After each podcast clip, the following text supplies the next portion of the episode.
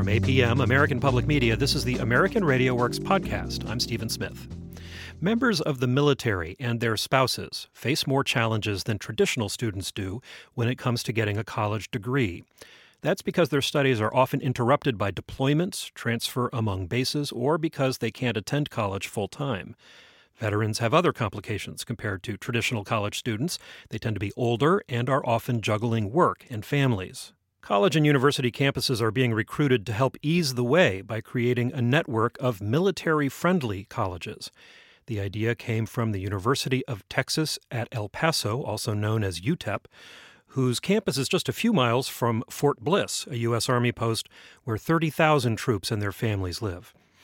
On the podcast this week is Donna Ekal, the Associate Provost for Undergraduate Studies at UTEP. She is spearheading the effort to streamline college completion for members of the military. Welcome to the podcast. Thank you, Stephen. It's nice to be here. What sorts of problems are you trying to solve with this new network?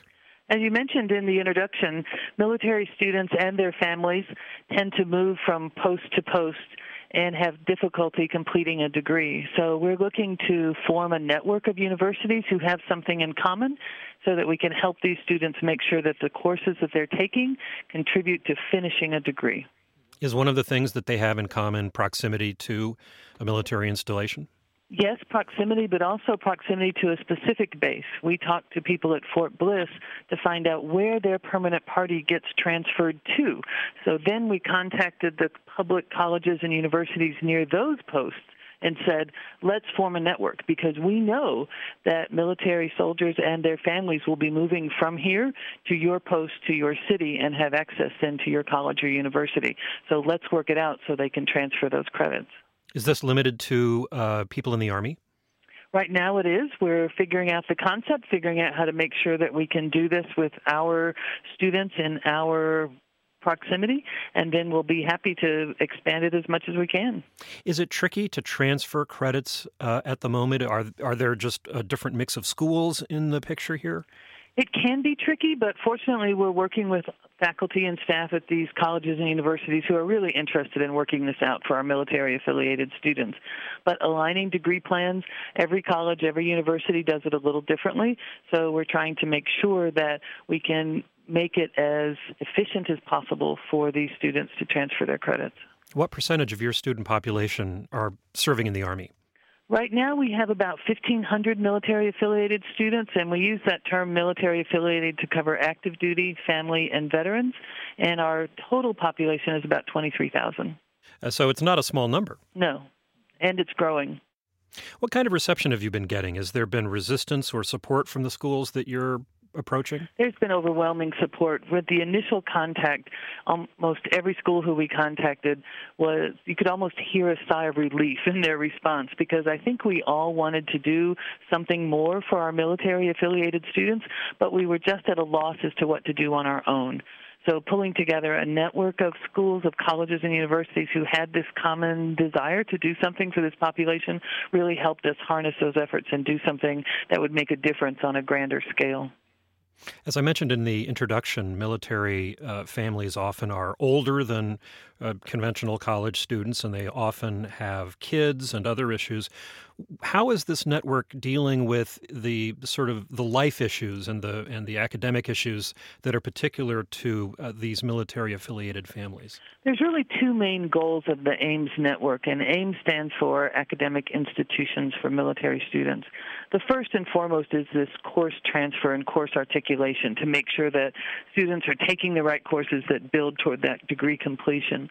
But the second is addresses your question there that we're trying to build support services that are consistent from school to school. So as students and their families transfer from post to post, they don't have to start all over with everything. They can see familiar concepts, familiar processes and procedures so they and their families feel more comfortable and at ease in the higher education environment.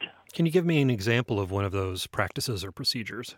Certainly. One of the things that we have done is ask the president of each college or university to write a letter welcoming the military affiliated student to their campus. So now, as students and their families transfer from place to place, when they enroll in a new institution, they'll get a letter from the president of that institution making sure that they know that they're welcome, that we appreciate them in our college and university, appreciate their service to our country, and that we're dedicated to trying to make this a, a positive experience for them and their family. Is this network something that really the military should have been doing in the first place? Military has done things. They have many policies, programs, and procedures to help facilitate this. But this is also an issue for the higher education side of this uh, arrangement. And so I think it's it's also contingent upon us to work together to make this a better situation for these students. Do military uh, affiliated students have a higher um, dropout rate or lack of completion rate than uh, the so-called conventional students? I don't have the numbers right in front of me, but I think the yes, the conventional wisdom is yes, they do, just because of all the issues they face, as you mentioned, with deployment and moving so often. Hmm. Now, a number of the uh, online colleges, especially there are a couple of uh, for-profit online colleges, uh, serve m- people in the military specifically because, you know, obviously they can take classes from wherever. Have you involved any of those kinds of institutions in this network? No, we haven't. So right now, AIMS is a network of public, regionally accredited colleges and universities, and we want to stay that way for a while. We think that online classes certainly have their place, especially while people are moving and being deployed, but we also want these students to have the opportunity to experience the on-campus experience, to go to the library, to be a part of the football games, to get that connection to higher education. I just feel that if you're going to fall in love with education, you're going to do it while you're walking around a college campus. And so we want not only the student, but their families to have that connection to higher education. So when they're finished with the military, that they still feel welcome and want to come back and continue their education, them and their family. This network of um, higher education institutions is just getting off the ground. Where would you like to be in 10 years? I would like to be a self sufficient network with every single Army post in the United States having its own hub. If you picture one of the airline maps, you know, in the back of the magazines mm-hmm. on the airplane, sure. where they show where the flights come and go from each city, that's what I picture our map as. That each major Army base will have its own hub of where their soldiers get transferred to, and will know what colleges and universities they are nearby, and we have these articulation agreements set up so that soldiers, as they go from place to place, no matter where they go around the United States, can articulate their courses and finish finish their degrees. Donna Ekal, thank you so much. My pleasure. Donna Ekal is Associate Provost for Undergraduate Studies at the University of Texas, El Paso, and a founder of a new network called AIMS Academic Institutions for Military Students. Can find more podcasts about non traditional students and other issues in college and K 12 education at our website, AmericanRadioWorks.org. While you're there, browse our archive of more than 100 documentary projects and let us know what you think of our coverage. That's at AmericanRadioWorks.org. We're on Facebook at American.RadioWorks, and you can follow us on Twitter at AMRadioWorks.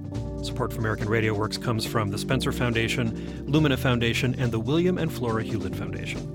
I'm Stephen Smith. Thanks for listening. This is APM, American Public Media.